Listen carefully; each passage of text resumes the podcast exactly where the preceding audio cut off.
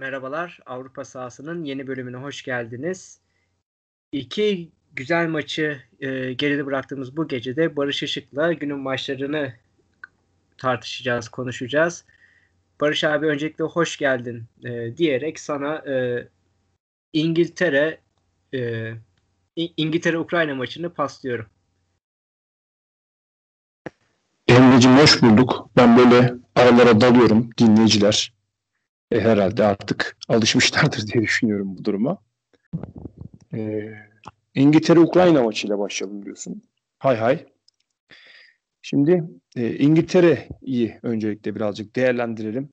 E, benim favori olarak gördüğüm takımların başında geliyordu turnuva öncesinde. Ama oynadıkları futbolla değil. Ya benim artık bu İngilizler bir yerde bir şey kazanmalı dediğim bir takımdı. Akabinde turnuva başladı e, ve fikstürü açıp baktığımda İngilizler eğer finale giderlerse bu gittikleri yolun diğer takımlara nazaran daha kolay olacağını keşfettim. Ve haliyle de bu şekilde gidiyor. Grup maçlarında Hırvatistan'la karşılaştılar. Hırvatistan Dünya Şampiyonası'nda final oynamıştı ama eski yani o Hırvatistan asla değildi. İskoçlar zaten e, çok rahat e, geçebilecekleri bir takımdı. Yani Çekya karşısında da çok zorlanacaklarını düşünmüyordum. Gerçek kısır bir e, skorla, bunu daha önce konuşmuştuk, gruptan çıktılar. Ama şöyle bir özelliği vardı. Bugünkü maçta dahil olmak üzere gol yemediler. Son 16'da baş belaları Almanya ki o da, o da eski Almanya değildi ve e, onları da yine 2-0'la geçtiler. Ve bugün çeyrek finalde de Ukrayna. E, şimdi çeyrek finaldeki takımlara baktığımda 3 maç yani İngiltere maçına kadar ki 3 maç hep kafa kafaya gitti. Yani İtalya Belçika'yı eledi ama Belçika da İtalya'yı eleyebilirdi. E, İspanya İsviçre keza aynı maç biliyorsun penaltılara kaldı. E, Danimarka Çekya için de ben bugün aynı şeyi söyleyebilirim. Orada da mesela Çekya maçı kazanabilirdi ama İngiltere Ukrayna öyle olmadı. İngiltere maçı aldı ve götürdü.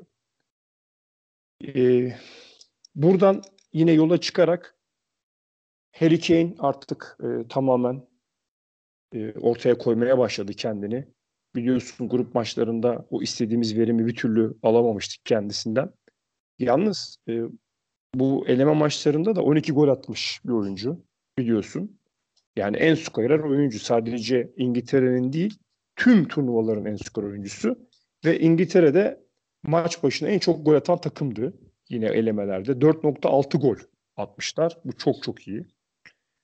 Yani teknik olarak baktığımızda bugün e, en son Dünya Şampiyonası'nda e, yanlış hatırlamıyorsam e, birçok golü bunlar hatta 9 goldü.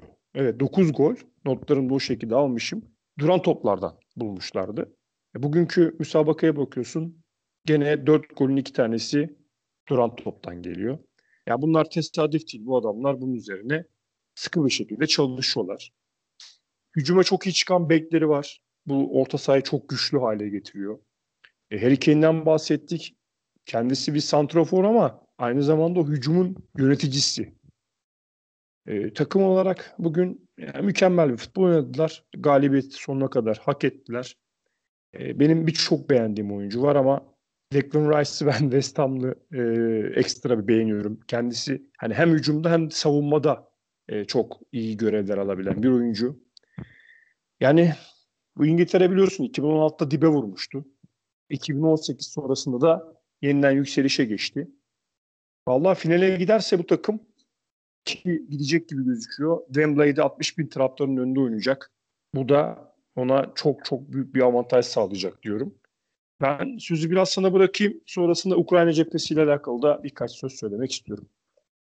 Tabii abi ya İngiltere hakkında benim söyleyeceklerim özellikle Görkem Gürkan buradan ona da selam olsun. Ee, büyük bir İngiltere taraftarı ki ben de Euro 2020'yi konuştuğumuzdan beri ben İngiltere'nin bu kadar ilerleyeceğini düşünmüyordum. Yani tamam yani normal şartlarda yine yarı final yapması e, kabul edilebilir. Ama ben muhakkak bir yerde takılacaklarını düşünüyordum ki onlara çelmeyi takacak bu takımın da Ukrayna olacağını düşünüyordum. Ali Cem'in çok güzel bir tespiti var. Ali Cem de sürekli bu tarz turnuvaları en iyi kadroya sahip olan takımlar değil de en çok isteyen e, takımların kazandığını iddia ediyor. Ki ya geçmişe baktığımızda da işte 92 Danimarka olsun, e, Çekoslovakya olsun e, ya tutarlı bir yanı var bu iddianın. İngiltere'de ben bu isteği hiçbir zaman görememiştim. Hani grup maçları da olsun, e, son 16'da olsun ki e, çeyrek final maçına kadar da aslında İngiltere Wembley'in dışına çıkmadı. Ben bu stadyum değişiminin de taraftar profilinin değişiminin de İngiltere'nin aleyhinde olmasını bekliyordum açıkçası. Ama taraftar olmayınca e, ya sanki oyuncular taraftarların da rolüne bürünmüş gibi bir İngiltere gördüm sahada. Yani çok istekliydiler. Tam e, gollerin yarısı aynı. Hani orta kafa gol şeklinde bizim çocukluğumuzda oynadığımız gibi e, goller attılar. Harry Kane'i e, ilk golde çok güzel kaçırdılar aradan. Ki e, senin de dediğin gibi Harry Kane de sonradan açıldı. Ama e, Ronaldo'nun da galiba bir sözü vardı. Cristiano Ronaldo'nun. İşte gol atmak e, ketçap sıkmaya benzer.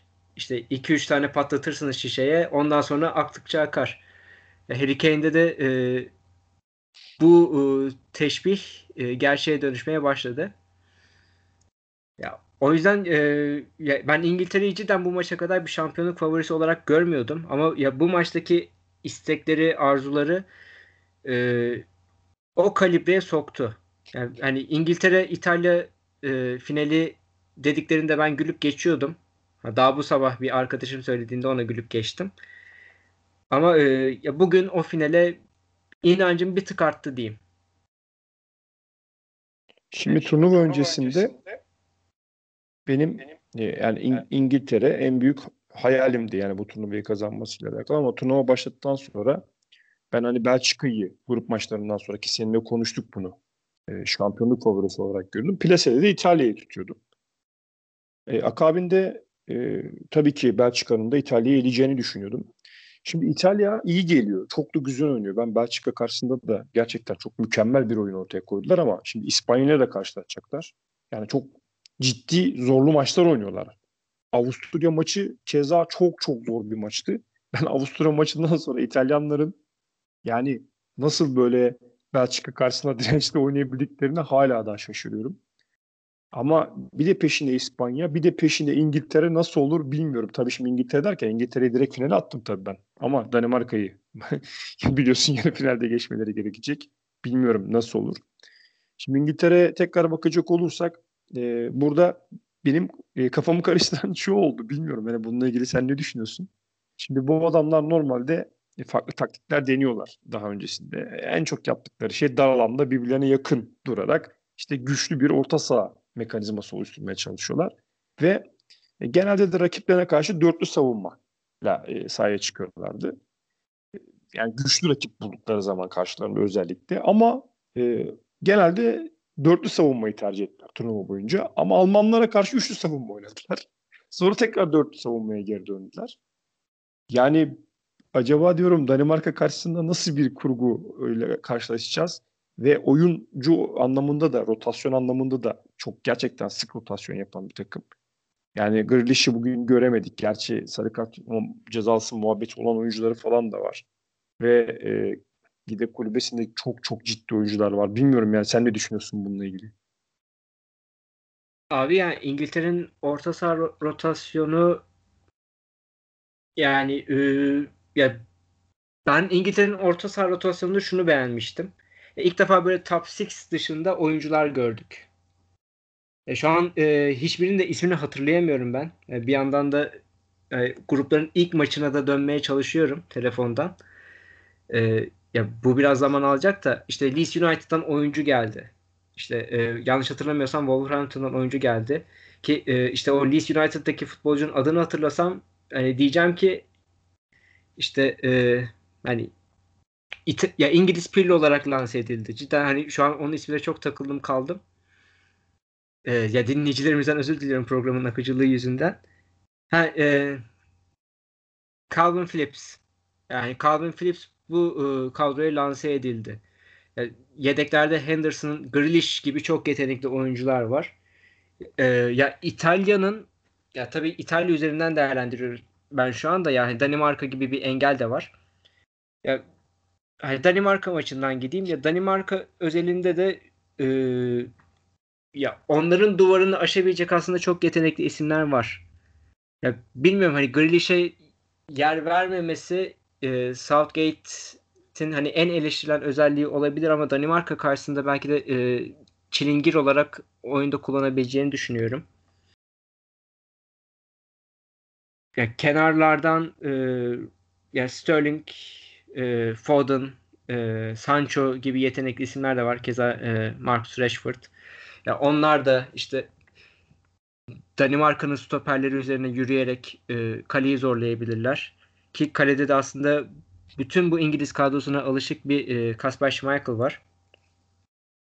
Ama yine o orta saha e, tarafına gelecek olursak yani belki de Gerrard, Lampard yıllarından sonra hani o iki isme bel bağlayan İngiltere orta sahası devri artık sona erdi ve bir sürü e, kombinasyon üretilebilecek bir e, kadro derinliğine, derinliğine sahip İngiltere ki sen de 2016'daki çöküşe değindin. Hani o 2018'deki e, devrim beraberinde bunu getirdi ve hani İngiltere Dünya Kupası'ndan sonra şimdi de Euro 2020'de yarı finalde ki şampiyonlukta bekleniyor senin dediğin gibi. Ya Ukrayna, Ukrayna cephesine değinelim biraz. Ha, aynen o konuda pas açacaktım ben de şimdi tam sana.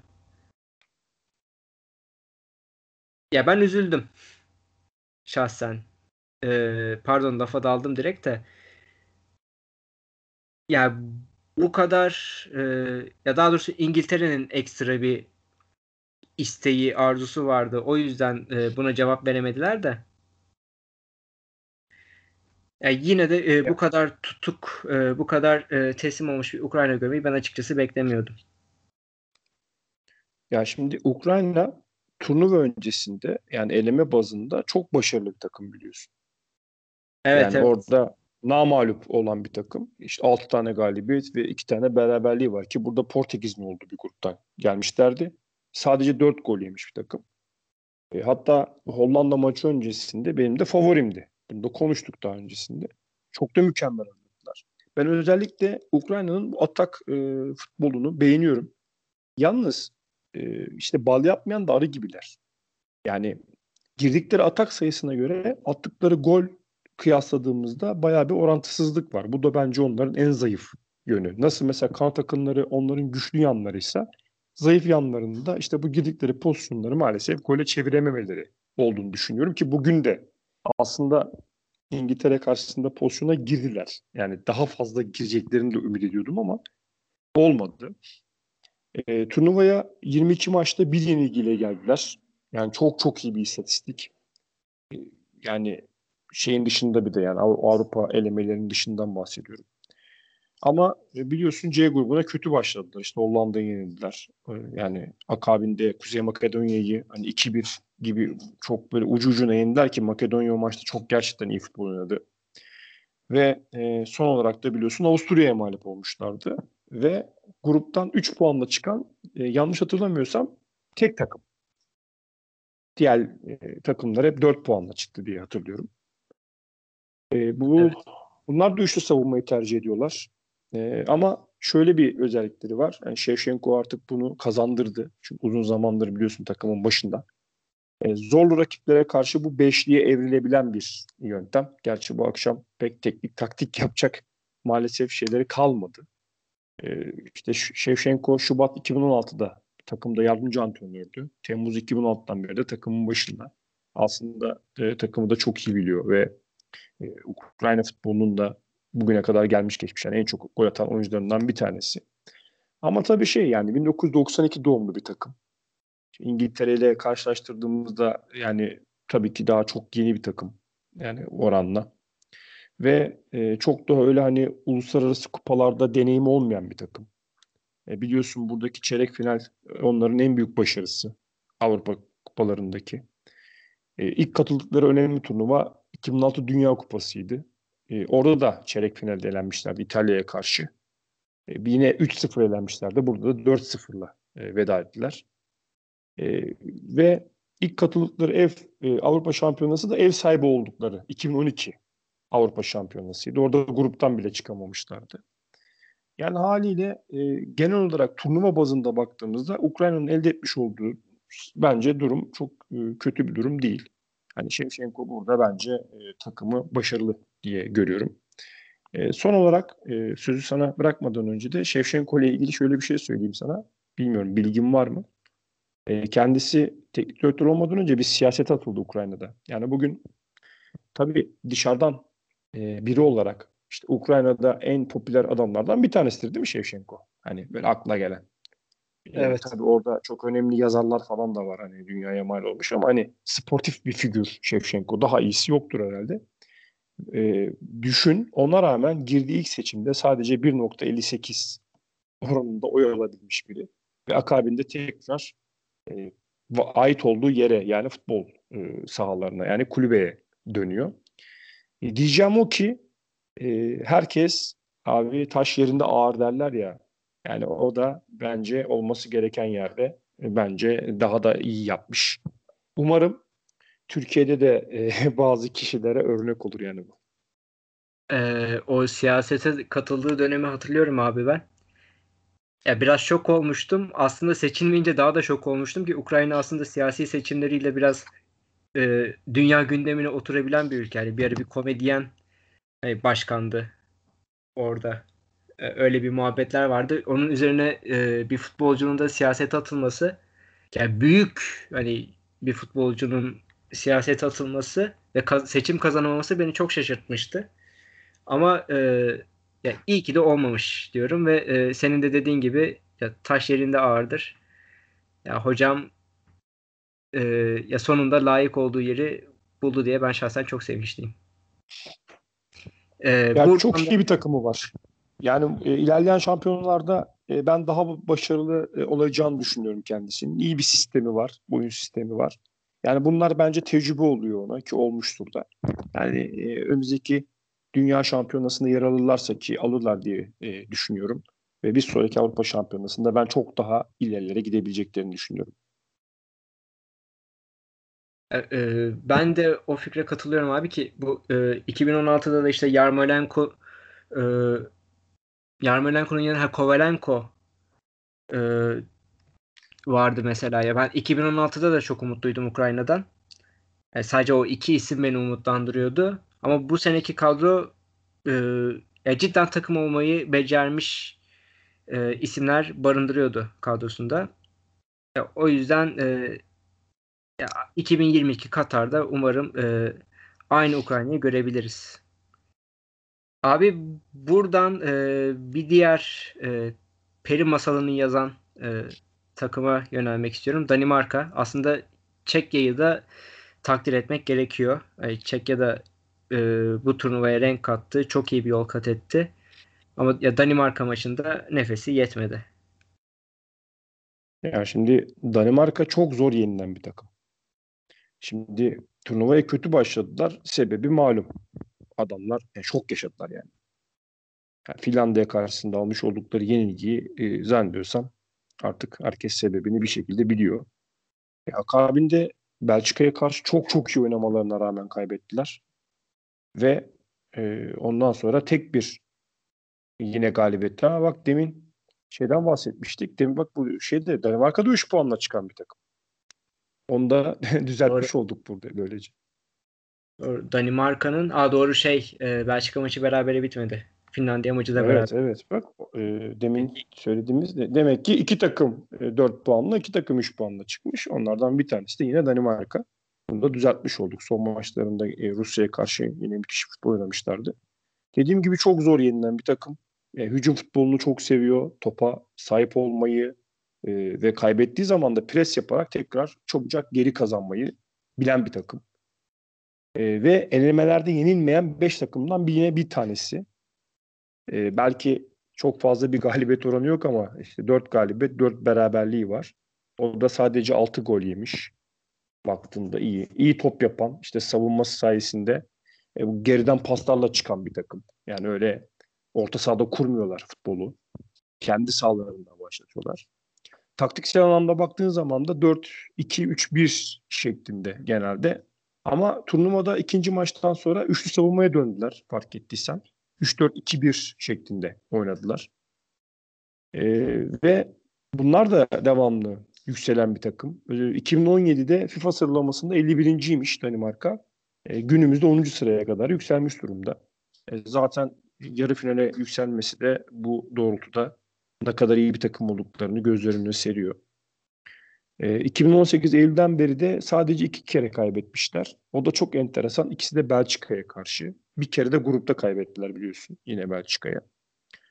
Yani e, maça dönecek olursak da ben Çekya karşısında Danimarka'yı çok daha iyi, çok daha dirençli buldum. Yani 2-0 zaten çok rahat bir şekilde öne geçtiler ve 2-0'dan sonra biraz topu Çekya'ya bıraktılar. E, golü yedikten sonra da tekrar o topu geri aldılar. Ve e, gene Danimarka'yı biz hani ağırlıklı olarak sahada gördük. Ya Çekya da pozisyona girdi. Kazanabilirdi.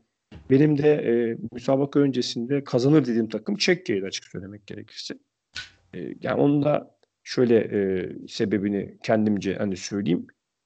Gruptaki hani o kötü futbolundan sonra dedim bir anda böyle yükselen bir trend oluşturdu ya işte Galler'e dört tane attı. Yani onun peşinden diyordum ben bir duraklama gelir mi ama Yok abi adamlar gerçekten iyiler. Yani Eriksen'i kaybetmiş olmalarına rağmen e, ben çok başarılı buldum yani. Abi e, ya dediklerine katılıyorum. Danimarka cidden vitesi hiç düşürmeden devam ediyor yoluna. Ki e, ya Çekya karşısında ben daha da farka giderler diye düşündüm. Ama ya kuzey disiplini mi desem artık tamam e, kendimizi daha da yormayalım savunmaya geçelim tarzında bir yaklaşımı sergilediler bilmiyorum. Ee, ya Çekya'yı daha aktif gördük ikinci yarıda ki sonrasında golde geldi. Patrick Schick e, attı golü. Ki benim Schick yorumumu e, sen de biliyorsun aşağı yukarı. Schick'e dair fikirlerimi. Attığı golü de ne yalan söyleyeyim biraz e, şansa buluyorum. Ya önünde e, stoper varken işte stoperin bacak arasından top geçiyor. Tıngır mıngır gidiyor. Ya Michael da göremiyor topu. Ama e, ya şimdi Danimarka'da şunu düşündürtüyor bana. İngiltere'nin ben e, ya bir yerde çelme e, yemesini bekliyorum ya. Acaba Danimarka o takım olabilir mi? Ya olma ihtimali var. Yani ben şimdi İngiltere üzerine çok fazla konuştum, çok fazla yorum yaptım. Hatta İngiltere finale bile çıkarttım. Yani Evet biliyorum ama abi. Önce Belçika diyordum sonra İngiltere demen beni biraz üzdü diyeyim. Yok aslında ilk başta hep İngiltere e, söylüyordum ama e, tabii ki şimdi Belçika'da eğlenince Belçika e, gidince ve İtalya'nın da çok yorucu bir takviminden dolayı. Yoksa ya şimdi bir salt futbol mesela hayaller e, gerçekler dersek işte hayaller İngiltere gerçekleri İtalya yani o kesinlikle oynanan futbol ortada ama adamlar çok çok iyiler. Ama şimdi çok ciddi Avusturya karşısında olsun işte e, akabinde Belçika karşısında şimdi İspanya ile çok ciddi maçlar oynayacaklar. Yani ben İspanya'yı da eleyip finale çıktıklarında artık takatlarının kalmayabileceğini düşünüyorum. Ya çok zor. Çok iyi bir Avrupa Şampiyonası izliyoruz. Harika oyunlar var. Ama abi bu futbolcuların tamamı major liglerden çok iyi kulüplerde oynayan ve sezon boyunca işte 50-60 maç oynamış adamlar. Ve Temmuz ayındayız abi. Formalarını görüyorsun değil mi? Sırılsıklam hepsi. Canları çıkıyor adamlar. Yani ne kadar daha ilerleyebilirler, ne kadar daha hani kendilerini zorlayabilirler bilmiyorum yani. Zaten sakatlıklar falan da farkındaysan gelmeye başladı. Tabii burada e, Southgate biraz daha şanslı. Farkındaysan devamlı. Bugün de özellikle oyuncularını 60. dakikadan sonra hemen kenara aldı dinlendirmek için. Yani o yüzden ben İngiltere diyorum. Yani yoksa yani sıfırdan hani turnuvaya gelseler maç yapsalar ben İtalya'nın e, çok daha başarılı olduğunu düşünüyorum. E, Danimarka Çekya maçına dönecek olursak e, kalecileri çok iyi iki takımında. Gerçekten çok başarılı. Zaten Schmeichel'a söyleyecek bir kelimem yok da Çekya'nın kalecisi de çok çok iyi. Hatta maç öncesi o, ben biraz otoriteleri falan baktım hani ne konuşuyorlar diye. Genellikle böyle kısır bir maç geçer. 0-0 üzerine falan çok konuşuluyordu. Ve bu da büyük bir ihtimalle zaten kalecilerin e, herhalde durumundan dolayı. E, Çekya yine hani zengin bir futbol mirasına sahip bir ülke. Yani şu anki ismi Çekya ama biliyorsun geçmişte Çekoslovakya adıyla kupalar kazanmışlıkları var. Ve konuştuk e, sen de Euro 74'te Panenka penaltısıyla. Evet. E, teknik direktörlerinin de şöyle bir özelliği varmış. E, Çek Ligi'nde 465 maçta forma giymiş. Bugüne kadar en fazla forma giyen oyuncuymuş. Bunu söyleyelim. 2018'den beri takımın başında. Bu da onlar için büyük bir e, avantaj. E, Patrick Schick de e, her ne kadar e, bugünkü gol yorumuna katılsam da hani elemelerde yine 4 gol attı. E, bugün biliyorsun 5. golüydü atmış olduğu gol. Yani bir şekilde işte Tanju Çolak şansım diyelim ne diyelim topu buluyor yani. Golle karşılaşıyor. E, taktik olarak da dörtlü savunmayı tercih ediyor Çekya. Yani genellikle ya, ya 4-2-3-1 görüyorum ya da 4-4-2 şeklinde e, görüyorum. E, yani savunmaları biraz bana işte sıkıntılı gibi geliyor. Orada biliyorsun Çaluska var. Yine Türkiye'den çok çok iyi tanıdık. Evet. 8 sezon bizde top oynamıştı. E, bu sene Sparta Prag'a döndü. İşte 10 senenin ardından 31 yaşındaki oyuncu. E, yani bana orası biraz hani o stoper mevkileri işte o ikili savunması biraz sıkıntılı gibi geliyor. Zaten yedikleri gollere e, bakarsan bugün yani oradan anlaşılıyor yani. Bu e, e, şöyle bir özelliği var takımın. Hani dinamik bir takım. E, mesela üst üste yedinci kez katılıyorlarmış Avrupa Şampiyonası'na. Ve e, şöyle enteresan bir şey söyleyeyim. Bilmiyorum bunu biliyor muydun? Bugüne kadar Avrupa Futbol Şampiyonası'na sürekli katılan 6 tane takım varmış. Tahmin etmek ister misin hangileri olduğunu? Birçoğunu bilirsin zaten de. Abi İtalya yoktur. Aralarında İtalya var. var. Ha, var mı? İtalya var. İtalya hepsinde katılmış evet. Ya çünkü ya senle 1960'ları da yaptık. Oralarda böyle sürekli bir dört takımın katılma olayı vardı ya. Ee, onu düşündüm. Ya şu an kopyada çekmiyorum bu arada. Defter yanımda da bakmıyorum hiç. ee, Almanya tahmin katılmıştır. E tabi Almanya biliyorsun turnuva takımı. Bravo. Aynen. Almanya kesin katılmıştır. İtalya dedik etti iki. Ee, Fransa. Fransa var. Ama şey e, bu arada bu istatistikler şeyle alakalı. Sen yani çok 1960'lara gittin ya hani o değil de Euro dönemiyle alakalı. Yani 96 ha, 96. Hı hı. Ha tamam o zaman. Almanya, Fransa, evet. İtalya. Evet. Ee, Portekiz. Harikasın. Son takımda Hollanda. İspanya. Aa. Hollanda'nın evet, güzel, iyi, iyi, iyi tutturdun. Yani Hollanda'nın e, başarısız olduğu sezonlar vardı hatırlarsan. Yani biraz hafızanı zorlayınca zaten çıkacak. Yani, ee, işte, dediğim gibi işte o zaman. Evet, evet. E, bu e, savunmalarının merkezi dediğim gibi gerçekten çok zayıf. Orada Kudela diye bir e, oyuncuları vardı. Hatırlar mısın bilmiyorum ama bu ırkçılık dolayısıyla bu Glasgow Rangers'ın bir oyuncuya bir sataşmasından söz, sözlü şeyinden dolayı bir ceza 10 maç ceza almıştı. Ondan dolayı burada yer alamıyor. O olsaydı belki hani Çekya savunmada biraz daha dirençli olabilirdi. E, orta sahalarını ben çok kuvvetli olduğunu düşünüyorum. Yani Slavia Prag eksenli bir takım daha çok ağırlıkta. Ee, yine Avrupa'nın önemli liglerinde oynayan oyuncularına sahipler. Ee, özellikle o şeyi bilirsin sen. E, 1.92'lik evet evet. Suçek harika bir oyuncu ya. 1.92 boyundan o da West Ham'da. Aynen Suçek'i söyleyecektim ya. Premier Lig apoletli bir e, orta saha liderleri de var diye ekleyecektim ki bu yani, sezon West Ham'da çok güzel bir sezon geçirdi. Evet evet kesinlikle haklısın. Yani e, fena bir turnuva izlettirmediler bize sağ olsunlar. Yani e, bence başarılı bir takımdılar. Yine İngiltere'nin, Hırvatistan'ın olduğu e, bir gruptan çıktılar geldiler. Yani ve bir önceki e, turda da yine e, kötü bir sonuç elde etmediler. Yani bir şey olarak baktı. Futbol olarak baktığında da çok önemliydi. Hollanda'ya karşı almış oldukları galibiyet. Yani benim üzüldüğüm nokta şu oluyor. Yani Hollanda gibi bir takım eleyip e, yani daha fazla devam edememeleri tabii ki e, üzücü. Ama e, karşılarındaki Danimarka'ya da aynı şekilde üzülebilirdik. Yani bu da bir şey söz konusu. Ben e, Ben Danimarka'ya evet. daha çok üzülürdüm. Değil mi? Yani Eriksen olayı da var. Galler karşısındaki futbolları da var. Ya dediğim gibi ya Çekya hiç bana o kadar sempatik gelemedi turnuva boyunca. Yani tamam e, çok iyi mücadele ediyorlar eyvallah da ya Danimarka kadar hiç sempatik gelememişti bana. Ben ya Danimarka'ya daha çok üzülürdüm bu iki takımdan. Enteresan bir şey keşfettim. Onunla ilgili de bir tweet attım. Yani bilmiyorum sen fark ettin mi? Yok Yarı abi, finale çıkan dört tane takım var. Yarı finale çıkan dört tane takım da beyaz formayla kazandı. Çok ilginç değil mi?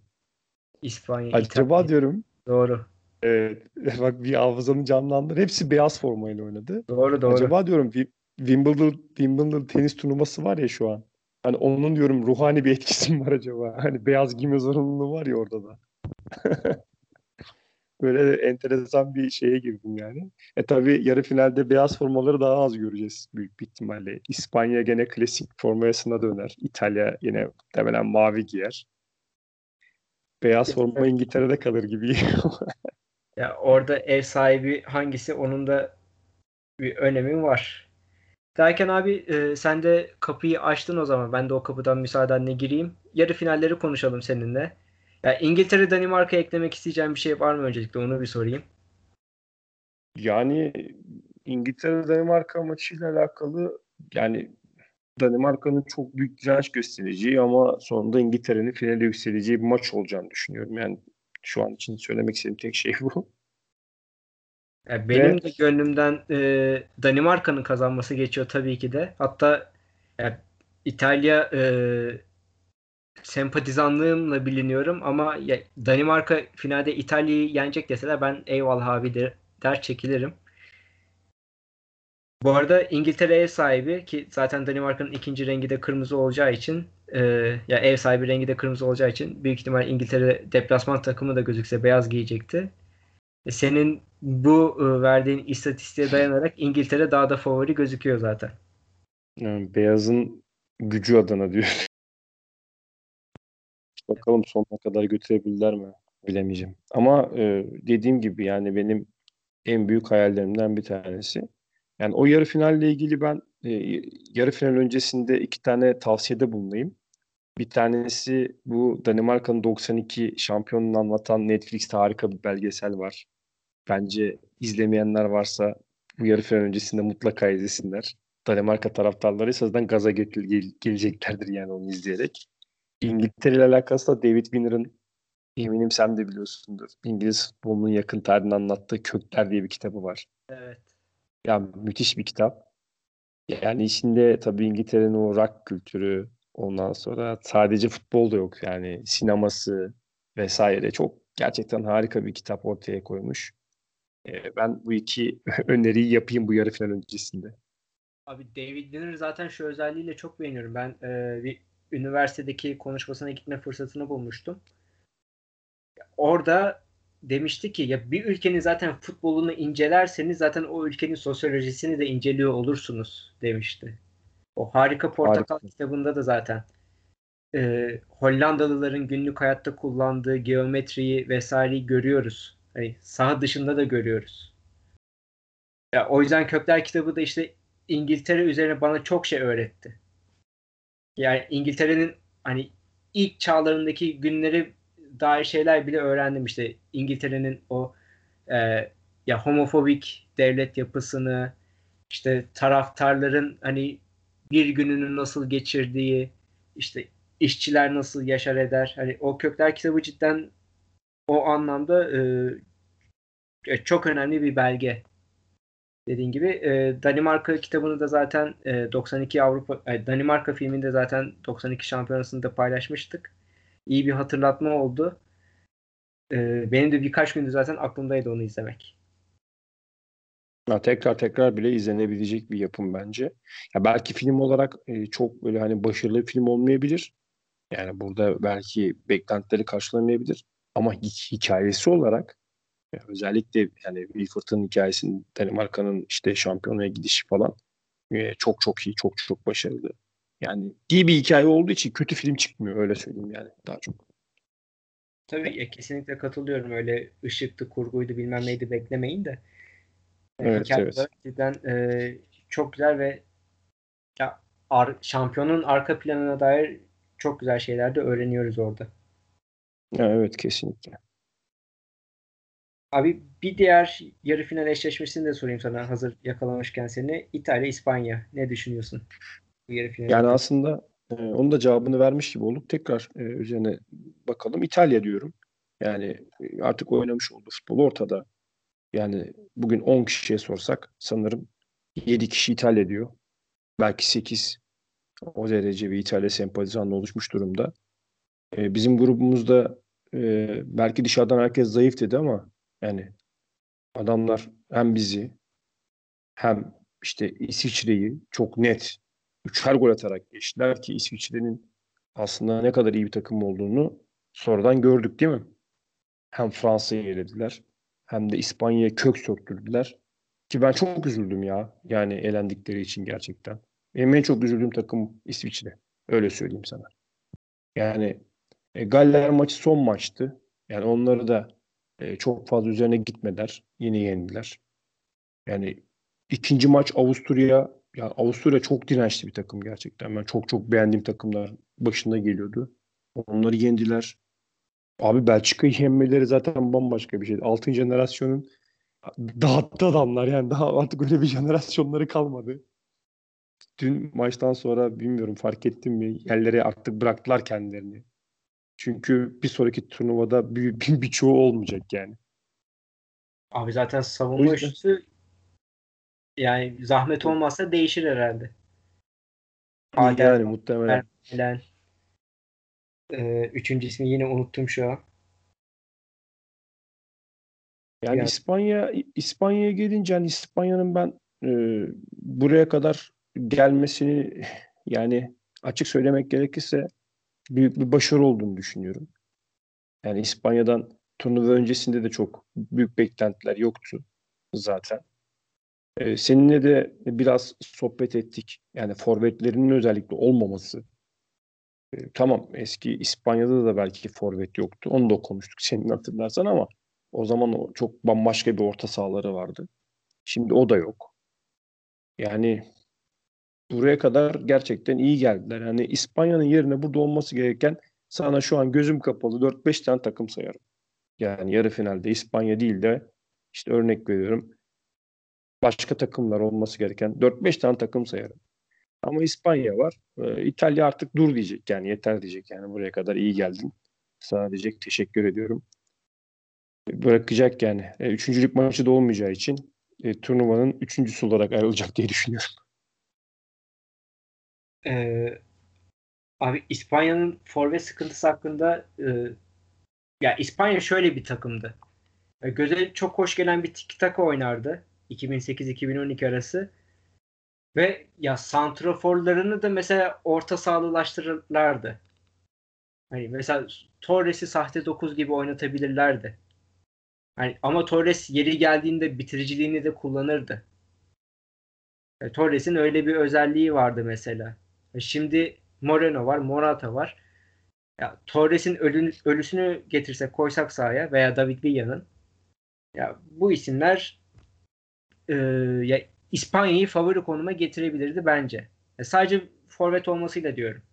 Onun dışında ya forvetten geriye baktığında da ya, takır takır oynayan bir İspanya var. Yani, yani Sezar'ı öldürüp hakkını yemeyelim. Yani, e, Ali Cem de söyledi. Tek sıkıntısı da savunmada. Maalesef. Yani çok komik goller diyorlar. Özellikle Hırvatistan maçında da gördük bunu.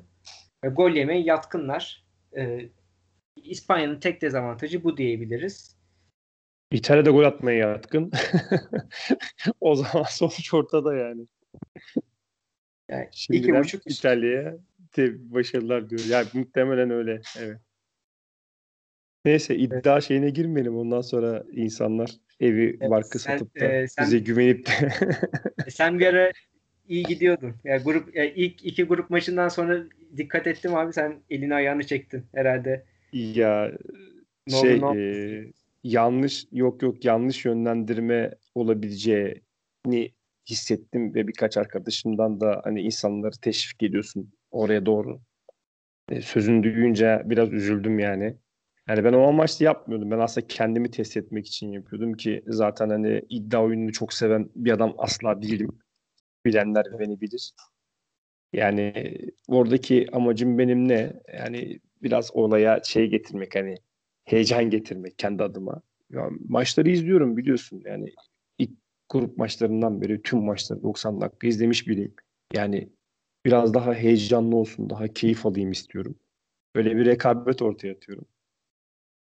Hoş oluyor diye ben onu yaptım ama tabii o tarafını düşünmedim. Yani insanlar belki işte o yorumlara güvenip de da iddia oynarlarsa bir de kaybederlerse o işin değil mi? bir de sorumluluğu var yani. Maalesef. Var da ya herkes kendinden sorumlu. Ya mutlaka öyle. Mutlaka öyle. Ben gene de dedim vazgeçtim. Şey var bizim e, Plase derginin yaptığı çok hoş bir anket var. Oraya oralara katılmaya karar verdim. Oralar, Oraları yorumlarda kitap Ama çok başarısız bir çok başarısız bir e, çeyrek final geçirdim. Onu söyleyeyim bilmiyorum. Sen katıldın mı ona ama e, dörtte bir yapabildim ancak. Yani Belçika tercihimdi, Çekya tercihimdi, İsviçre tercihimdi. Üçü de olmadı. Bir İngiltere'den yana yüzümüz güldü. Onu da zaten kupa kazanır diyoruz. Kazanamazsa orada da patlayacağız büyük bir ihtimalle öyle gözüküyor. Ama tabii futbol bu yani sahada kazanılıyor. Hep konuşuyoruz.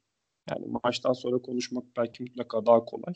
Yani önemli olan bir şeyler öncesinde bile bilmek diyeceğim ama öyle olmuyor işte. Yani sahada her şey çok farklı olabiliyor. Bir önceki maç çok kötü futbol oynayan bir takım bir sonraki maç daha konsantre değil mi? Daha böyle mükemmel bir oyunla karşımıza çıkabiliyor. E biz de tabii haliyle şaşırıveriyoruz yani. Evet abi haklısın. Ki, e, ben de çok iyi bir çeyrek final geçirmiştim bu arada o dediğin kitap çekilişinde. Hmm. Kaçta e, kaç yaptın? E, 4'te 3 yaptım. Bu e, Aa, Ukrayna çok... maalesef üzdü beni. Sen de en kolay halkayı orada bak şey yapmışsın. Abi Yoksa ben sen... İngiltere'nin artık takılacağını bekliyordum ve dediğim gibi yani ilk defa Wembley dışına çıkıyorlar. Ya hani bunlar nereye uğradıklarını şaşırır diye bir tahmin yürüttüm orada. Ki baktım e, İngiliz hani ya 4'te 4 yapan şu an 2 veya 3 kişi var. Dedim hani herhalde çekiliş yapılır. Çekilişte de hiç şansım olmaz. Yani en azından aynı şey yapayım da. Yani zaten hem gönlümden o geçiyor Mantığım da Ukrayna diyor. Bir daha hiç öyle çekilişle mekilişle uğraşmam. Aradan alır kitabı çıkarım diye düşündüm. Evdeki hesap ben, çok uymadı. Ben de popüler olmam derdindeyim.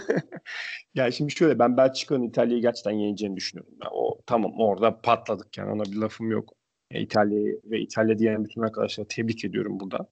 Yalnız yani İsviçre ve Çekya'ya çok güveniyordum şöyle pardon e, çok özür dilerim. Çok güvenmiyordum ama hani yenebilirler e, umudunu taşıyordum. Yani yoksa İspanya'da, Danimarka'da maç öncesi favoriydi zaten.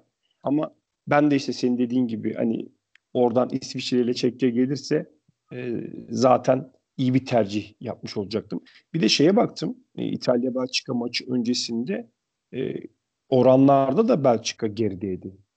İtalya'ya göre. O da büyük bir ihtimalle zannediyorsam Belçika'nın eksikleriyle alakalı. Kevin De Bruyne'nin oynayıp oynamayacağı net değildi. Eden Hazard zaten oynamadı.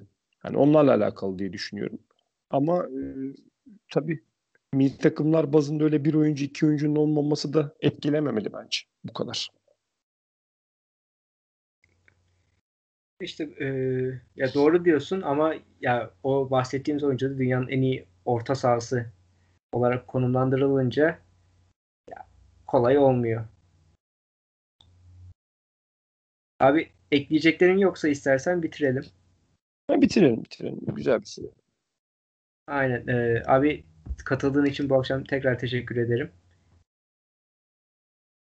Ben çok evet. teşekkür ederim. Yani, yani güzel program oldu. Biraz e, gece e, geç saatte alıyoruz. Kaydı enerjimiz düşük gibi gelebilir dinleyicilerimize. Affımıza sığınalım. Ama e, güzel, keyifli bir sohbet oldu. Bakalım ne olacak. Yani heyecanla bekleyeceğiz 11 Temmuz akşamını. Aynen abi. E, ya heyecan şimdiden başladı. E, siz dinleyicilerimize de bizi dinlediğiniz için e, teşekkür ediyoruz. Efendim sağlıkla kalın. Plase dergiyle kalın. Hoşça kalın.